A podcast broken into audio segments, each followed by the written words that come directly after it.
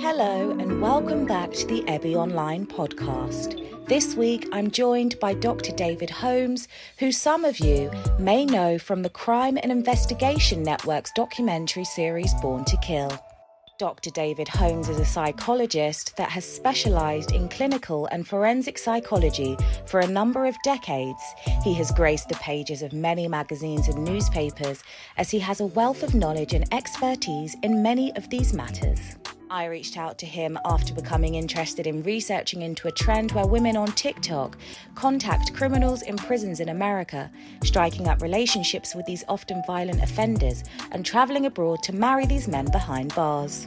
I stumbled across the term hybristophilia, and it all began to make sense for me.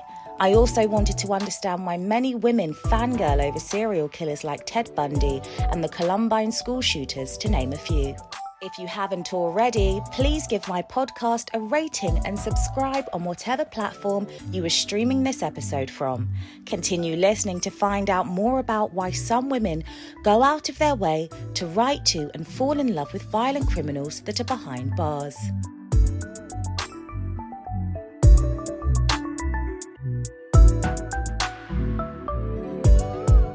Just jump into it. I'm going to start by asking what is hybristophilia and how common is this type of paraphilia?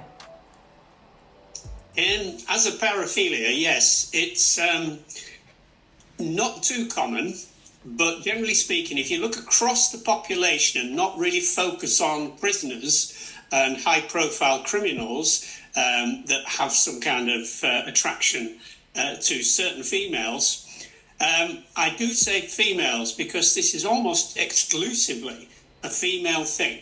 It have this um, uh, odd, if you like, uh, arousal and attraction to people who outrage, um, who put outrage on someone. Um, generally speaking, they're often high profile killers, serial killers, or high profile prisoners. Um, and this kind of packages in other motives, if you like, uh, for any kind of relationship or any kind of attraction. so, hybristophilia is the, the kind of paraphilia. Uh, paraphilia is the um, the liking or the loving of the unknown, if you like, um, or something beyond the norm. Uh, and certainly, um, serial killers are usually beyond the norm. Um, now, it, it can be based on various other factors that come in. I mean, it's often sort of like um, aligned with the idea of um, perhaps um, long standing uh, females being attracted to powerful males, uh, males who can dominate, males who are able to protect them. Um, so that the, um, you know, in, in an evolutionary kind of survivalist kind of way, um, but this kind of becomes uh, distorted and disturbed, if you like, by the kind of publicity perhaps that we um, surround serial killers with, um, as if they were some kind of um, superhuman in a way, that they have this callous ability to rise above us and kill others. Um, it's not something that most people would subscribe to in the cold light of day, um, but uh, many kind of females will feel the kind of level of this uh, when reading about, say, um, some powerful vampire in some fiction, um, which is one of the kind of ways that we kind of glamorize this entire attraction. The idea of this callous male that will come into your life come through your window at a beckoning and sweep you away and in fact kill you. Um, but there again um, it's horses for courses isn't it? Um, there is some other practical sort of um, reasons have been put through, particularly for females that uh, want to marry and have a long term relationship uh, with, say, a prisoner. Um, the idea of a safe relationship, something that can never really be consummated, um, and avoids all the kind of day to day attrition that uh, relationships tend to uh, bring along with them. Um, and they're very good for kind of love avoidant females. uh, ones that want a kind of relationship, want all the kind of um, glamour around a relationship, but without the laundry or the cooking or any of the practicalities of having a relationship.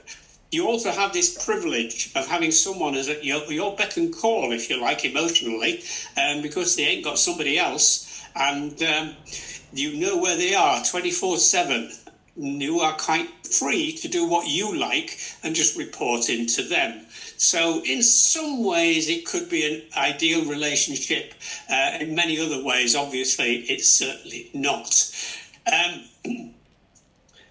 there have been quite a long history of females falling for the kind of most evil um, individuals, uh, and, and most serial killers do get fan mail. Um, there, there's quite a long list, and it usually starts with Ted Bundy um, because he was kind of like quite an attractive uh, killer, and he was quite um, eloquent, and he was very charming, which is how he actually operated. He, you know, he killed 13 people, mostly students, mostly female, and she, it was generally speaking someone who charmed, disarmed, and then killed. And in a very kind of surprising way. Um, it went to the extent of individuals looking at the kind of victims that he had, uh, their kind of identity, their their their features, their brown hair, long brown hair, etc., etc., and you would have large numbers of females outside his courtroom.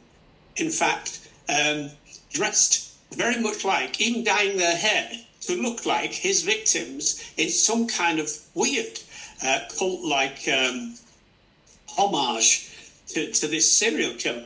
Um, he uh, had, needless to say, hundreds of love letters, hundreds of uh, accolades, hundreds of offers of marriage. Um, and there was one female, uh, Carole Ann Boone, who Ted Bundy actually proposed to in court during her testimony and uh, she accepted.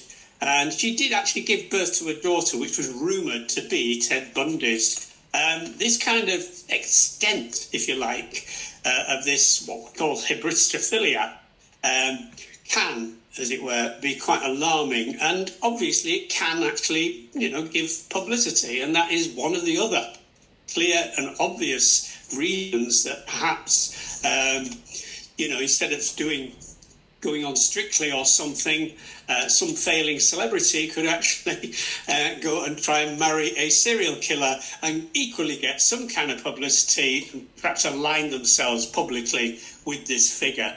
Um, so it, it's a case of um, evolutionary need, perhaps, uh, versus the kind of social um, privileges, if you like, of having a relationship with someone who is famous for not the best of reasons, infamous, in fact, um, and having this high profile romance, if you like, very public, um, nothing very much in private, I'm afraid.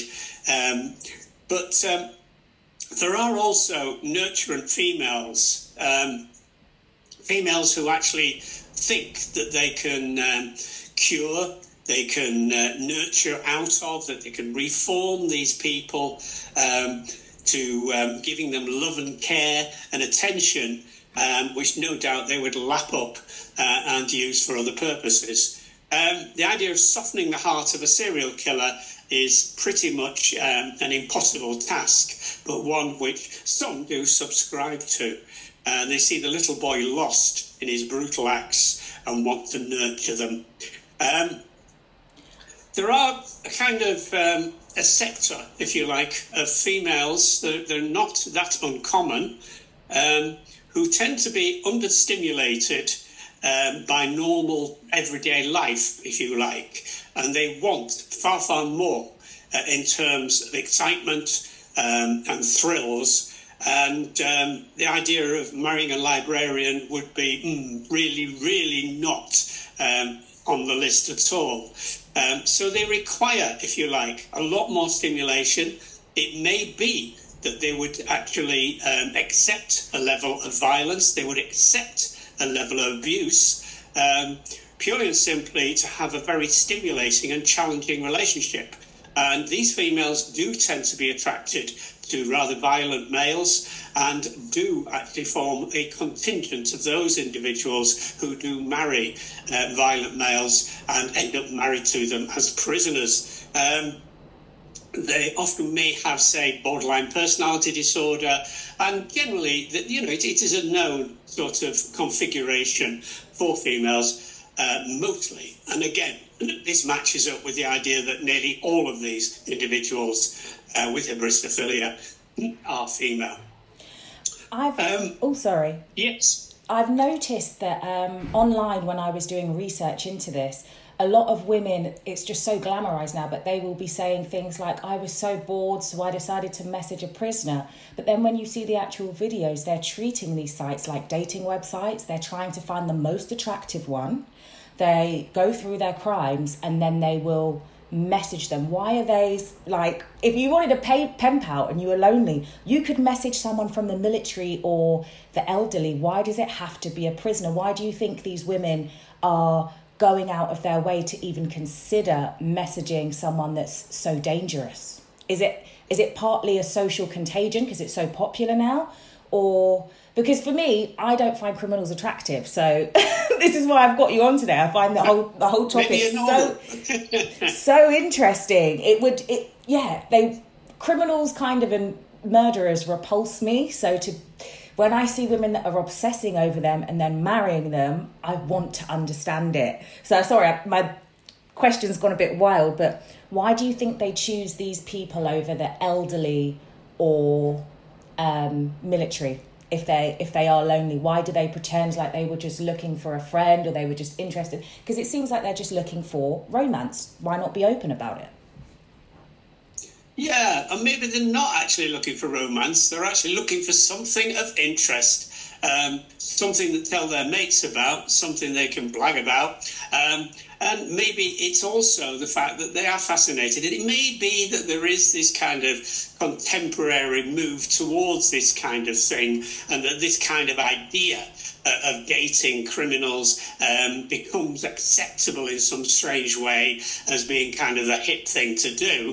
Um, but it, it, it, still kind of like has these trails of you are dealing with somebody who's behind bars, they're safe. You know, they're not going to actually come round and knock on your door um, or climb up your drain pipe. So it's um, it's a case of maybe it's a safe way of doing the dating, and they still, as you say, resort to how good looking they are, etc., etc., and, and the usual criteria that women would do if they were going through Tinder. Yeah. Listen, I, I'd like to ask you next. Um, why do they not seem to be worried about that criminal hate like hurting them?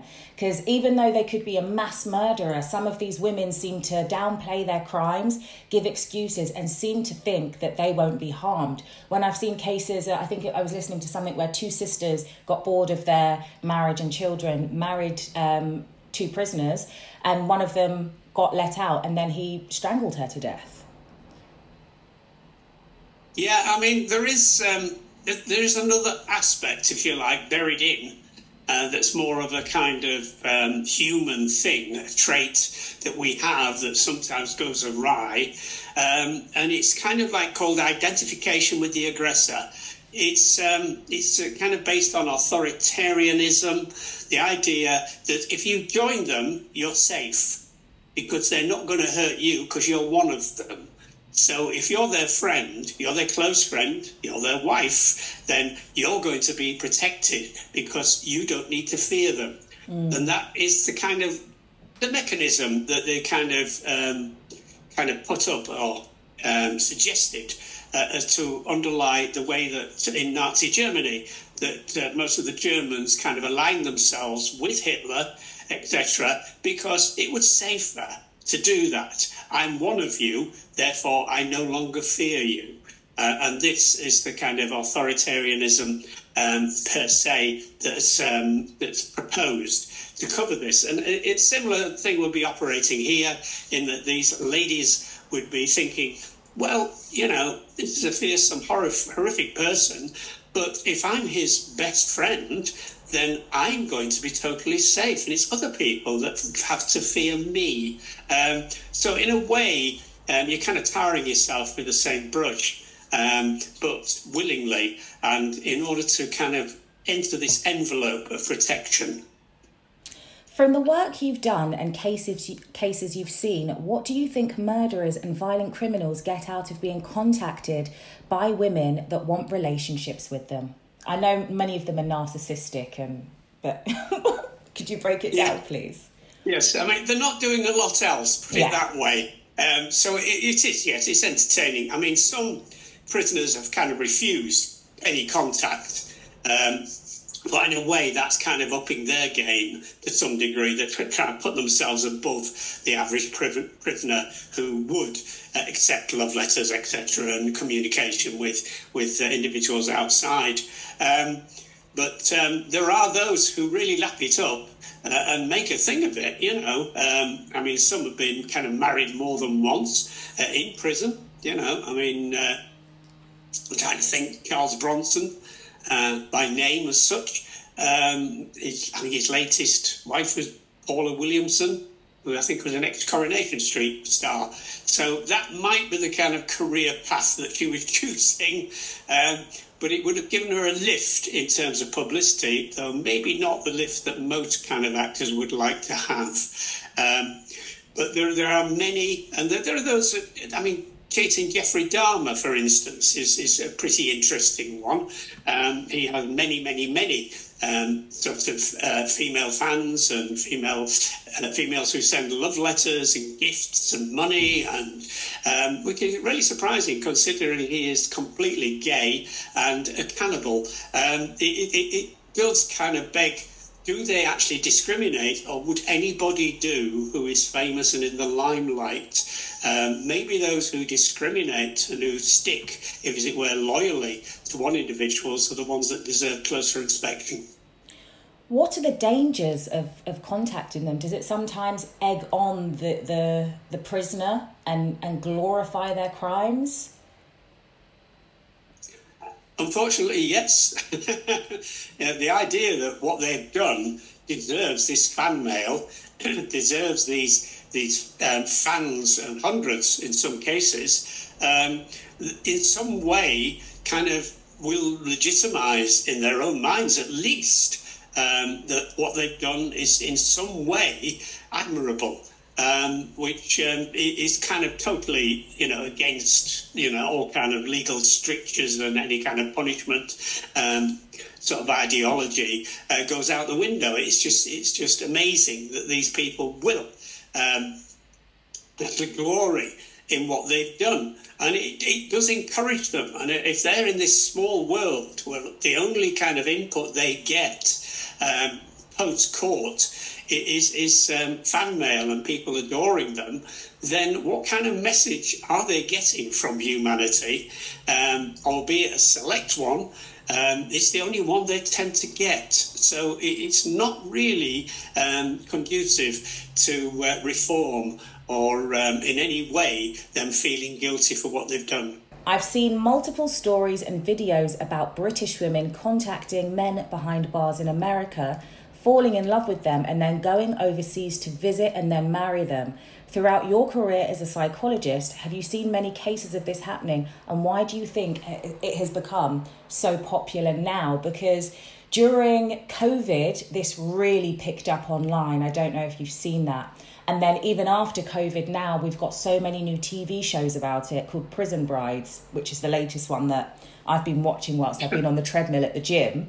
But um, yeah, there's so many women from this country that have gone on to these pen pal sites and then within like the space of two weeks of writing to them they've put money on their books and then they're flying out there to marry them. And and one woman was is willing to wait. She's 25 the prisoner is 27 he was done for a very violent crime he's got 50 years and she's willing to wait that and to not be intimate with anyone else. And it i don't know it just seems quite i don't want to say delusional in a rude way but it seems very fantasy land. Why do you think there's just been this uptick in this? What's what's the uh, appeal compared to a free man on the outside compared to someone you're dating on the inside? Because I think a free man is much more appealing than a prisoner. Well, I would have thought so. I'm not a female, but then again, I mean, given those strictures, yes. I think we fall back on that idea that it's a, a safe relationship. It's not somebody who's going to run away. Um, you know, uh, right, some, she might be waiting 25 years or 30 years or 50 years. Um, but it, it's kind of theoretical. Um, and he has no choice, um, but she does, all the way down the line. So, in a way, all this kind of dedication is is really kind of fairly limited because you know the day after tomorrow she could just suddenly turn, change her mind and go off with an, a accessible terrestrial man that is, exists in the real world, if you like. Um, but this kind of um, idea of being the the plaintive one waiting on the outside for the true love to come out um, is maybe yes following an ideal too far um, she's almost writing her own fiction here. Um, and it's a kind of fictional account that will not, if you like, um, ever um, really come to fruition in the way that she thinks of it. Um, it's idealistic, and, and these people that, that she is laying her life on the line for are really not ideal people. They, they are fallible to the, to the extreme uh, and possibly, um, I mean, I'm not, I don't know whether this guy is actually a serial killer or not, um, but they often are. And one of the prerequisites for being a serial killer is quite simply 95% of them are psychopaths, which basically means you are picking the worst kind of person on the planet to have any kind of relationship with because they will not, as it were, fulfill their side of the bargain.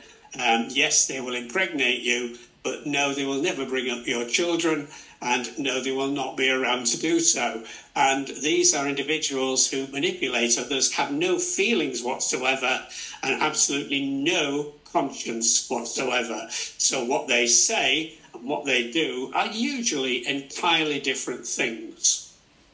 I noticed that a lot of these women say they want to change these men and they enjoy being wanted and needing and having a relationship that where they have most of the control as they know where the man is at all times and they know he's not cheating. A big question that I have pondered is if the majority of these people have low self-esteem and is there more likely a chance that they have um, some sort of childhood trauma that would make this it more appealing. possible. Yeah, it is possible that they may have had childhood trauma. In fact, a, a number of females traced back, you know, have often had um, some kind of violent relationship with a parent um, or somebody close, um, and or abuse in that kind of way. And in a way, they've kind of come to kind of accept that as being part of their life's what they've got to pay for life, as it were. And, and in, in a way, they kind of see it as um, as normalised to a greater extent than we could ever see it as being in, in, in any way normal to have somebody who is powerful, abusive, uh, and possibly would pose them a, a, a mortal threat uh, in life, uh, and overlook that entirely uh, and try and see them for something else, something entirely um, fictional, entirely made up, and entirely their own creation. I know you sp- uh, you, t- you touched on people with BPD, borderline personality, and from my own research and from guests that I've had on that actually have that diagnosis, and from speaking to a very well known narcissist, he says that they often find each other. People with um, psycho, psych, who are psychopaths often tend to be drawn to people with BPD, women with BPD, and women with BPD really tend to match up with them, and there's this dance that they do. So I can kind of understand that. But with my research with hybristophilia, um, I was listening to, I think it was some sort of documentary thing on Bonnie and Clyde syndrome, which is another name for it. And I can kind of relate it to people like Maxine Carr that help the killers. Could you kind of touch base on that a bit more if you know what I'm trying to say? Um, yeah, the ones that join. Yes, yes. Um, this is this is the thing. Um, if you have that kind of mindset, you do require that level of excitement. Um, you are probably not that far away um, from having a similar career yourself, albeit perhaps not cold bloodedly serially killing people, but perhaps in violent relationships, um, you know, sequentially um, hurting, harming others. Um, as, as, as a, a similar um, kind of personality and something that would be compatible if you were in a Bonnie and Clyde situation on the run and you could see yourself as a gangster's moll. Uh, in that a lot of people would be absolutely terrified to be in that position. Um, most sort of normal sentient individuals um, would not want that level of excitement. I mean, I was used to think of um, the idea, well, it's actually a true fact, um, is that we live on continuums of, of excitement and boredom, and we move along those, and, and most people jump off that excitement boredom kind of a continuum uh, fairly early on. Um, as it gets kind of more more frightening uh, and perhaps even uh, deadly. Um, so we, we, we don't go that far. Whereas individuals with that kind of psychology who have um, borderline personalities or personalities in a similar way uh, that are distorted um, are able to withstand massive amounts of, of excitement, fear, and um, and circumstances in which basically I, have been there myself. I, I know what I'm, I'm, talking about. Is you you find yourself in the company of a large number of people. You're you're a one-off. There are about you know twenty or thirty people, and they all behave in extremely sort of violent and threatening way, and you're not. And you feel incredibly, I want to get out of here. I don't want to be here. I don't want to be with these people. It is not my thing. Whereas other people are actually quite comfortable and find that actually finds it, it's their norm it's where they want to sit because otherwise they just get bored and start attacking things and you know really kind of like doing themselves harm uh, through boredom drink whatever. Um, so you know maybe horses for courses but some people do have that kind of psychology whereby they require a lot more fear in their lives than others. And what sort of help could somebody that thinks that they're they've got hybristophilia and they've gone to the extent of contacting serial killers and seeking relationships with dangerous individuals what type of psychological help can be given to them? What would what would you give to them? Um, yeah when, when i was doing my training we, we had this kind of uh, how would you treat various disorders and various kind of uh, and there was always this kind of um, thing whereby you would say, well, you know, if you were treating someone with depression, you know, you'd have to really sort of beef yourself up and be ready for the long haul, and it's going to be really hard work to try and treat this person and try and levitate them out of it. And and someone with I don't know. Um, autism, you know, is again a long haul, and you're really, really just doing it step by step and giving them, you know, a way of, of having a different life and a better life, you know, step by step, etc. But somebody with borderline personality, um, they described it as kind of like uh, a bit of tumbleweed floating to the ground as the therapists have all left the building. Um, they just, it's not, it's not something that people want to subscribe to um, because it actually can be harmful for the therapist it's that difficult. And oftentimes, I know with um, psychopathy, therapy doesn't really help them because you're just teaching them how to manipulate people more. Is that kind of is that similar or is it different or? Um, well, you got it dead right there for psychopaths. Yes, you actually, you know, you give them new tricks, as it were, and show them, you know, insights into how you can manipulate people further and things you can say that, you know, will, yeah. Um, it, it, doesn't tend to apply quite so much to people with borderline and, and similar um, disorders, uh, in that they tend not to learn at all. They just tend to repeat the behaviour and repeat their, their kind of thinking, their anger, their um, blaming others, etc. Um, that unfortunately protects them, if you like, from therapy. Interesting. And before we wrap up, I just want to ask you lastly um, what do you think of people that tend to love true crime? And can it sometimes be a passive form of hybristophilia, where they're not going to go and contact the killer, but they enjoy watching documentaries on very violent killers and, and very violent crimes? Because even with, uh, what are their names? The Columbine murderers. Um, they're very glorified now on certain corners of the internet, and I know that they're dead. Um, but there's there's whole pages and documentaries and people that are into really gruesome aspects of it, and I think it can be quite hard for the victims and the families that are left behind of those that have been slaughtered yes. by these killers. But do you think true crime lovers are kind of a passive form of that? Um, well, somebody who's been on lots and lots of crime documentaries, am I guilty of making this worse? Um, basically, I, I, know that the Columbine killers do get fan mail and, and love letters and what have you, even posthumously.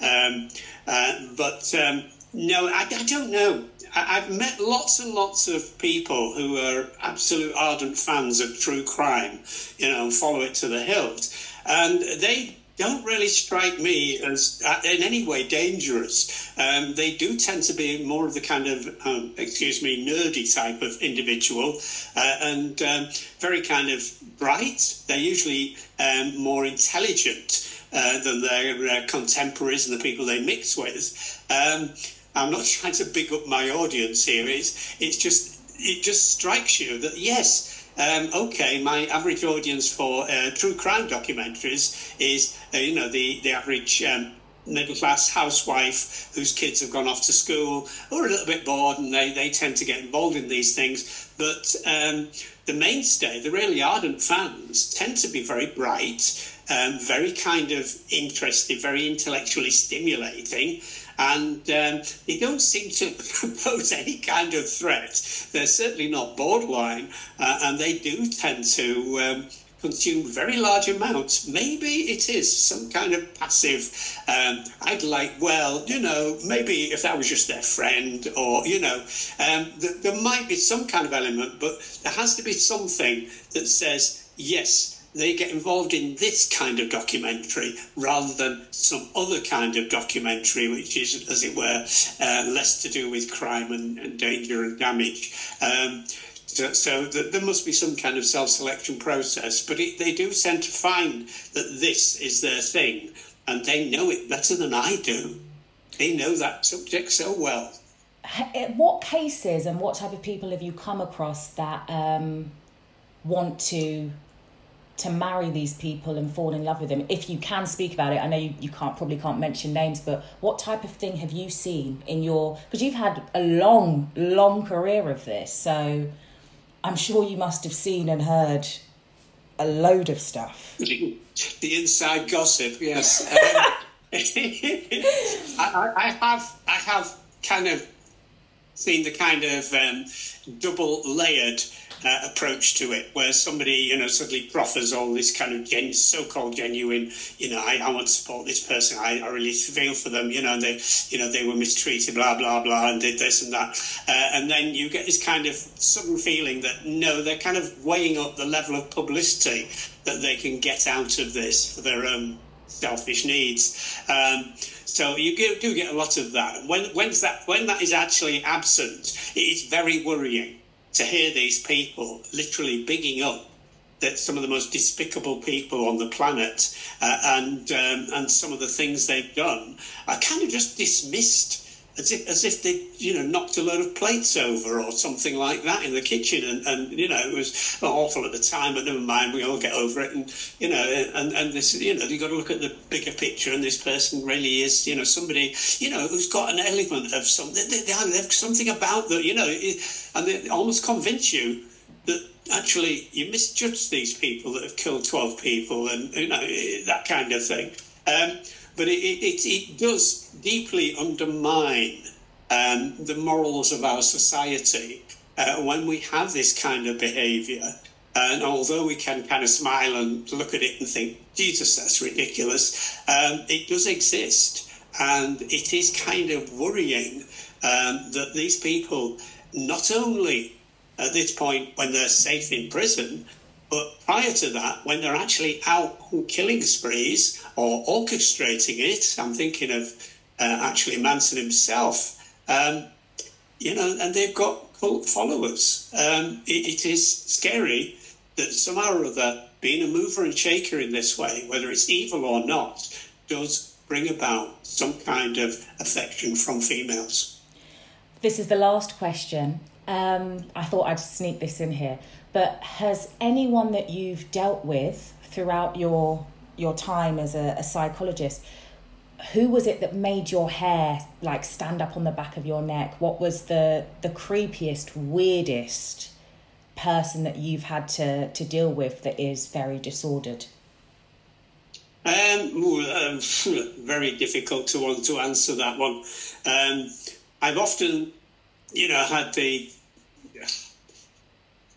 been had the willies with people like uh, West, mm. Um, mm. Fred West, etc., where it kind of really goes beyond um, what you would consider to be just an evil person, but someone who actually gains a massive amount of pleasure um, from carrying out, um, you know, horrific, torturous crimes against children. Uh, it, it just beggars belief or against his own children. It, it just pushes it that bit further and, and makes you kind of go, no, it's an alien. Would would his wife Rose West would that kind of be seen as Bonnie and Clyde syndrome? And what's the other one's name? The Moors murderers. That too.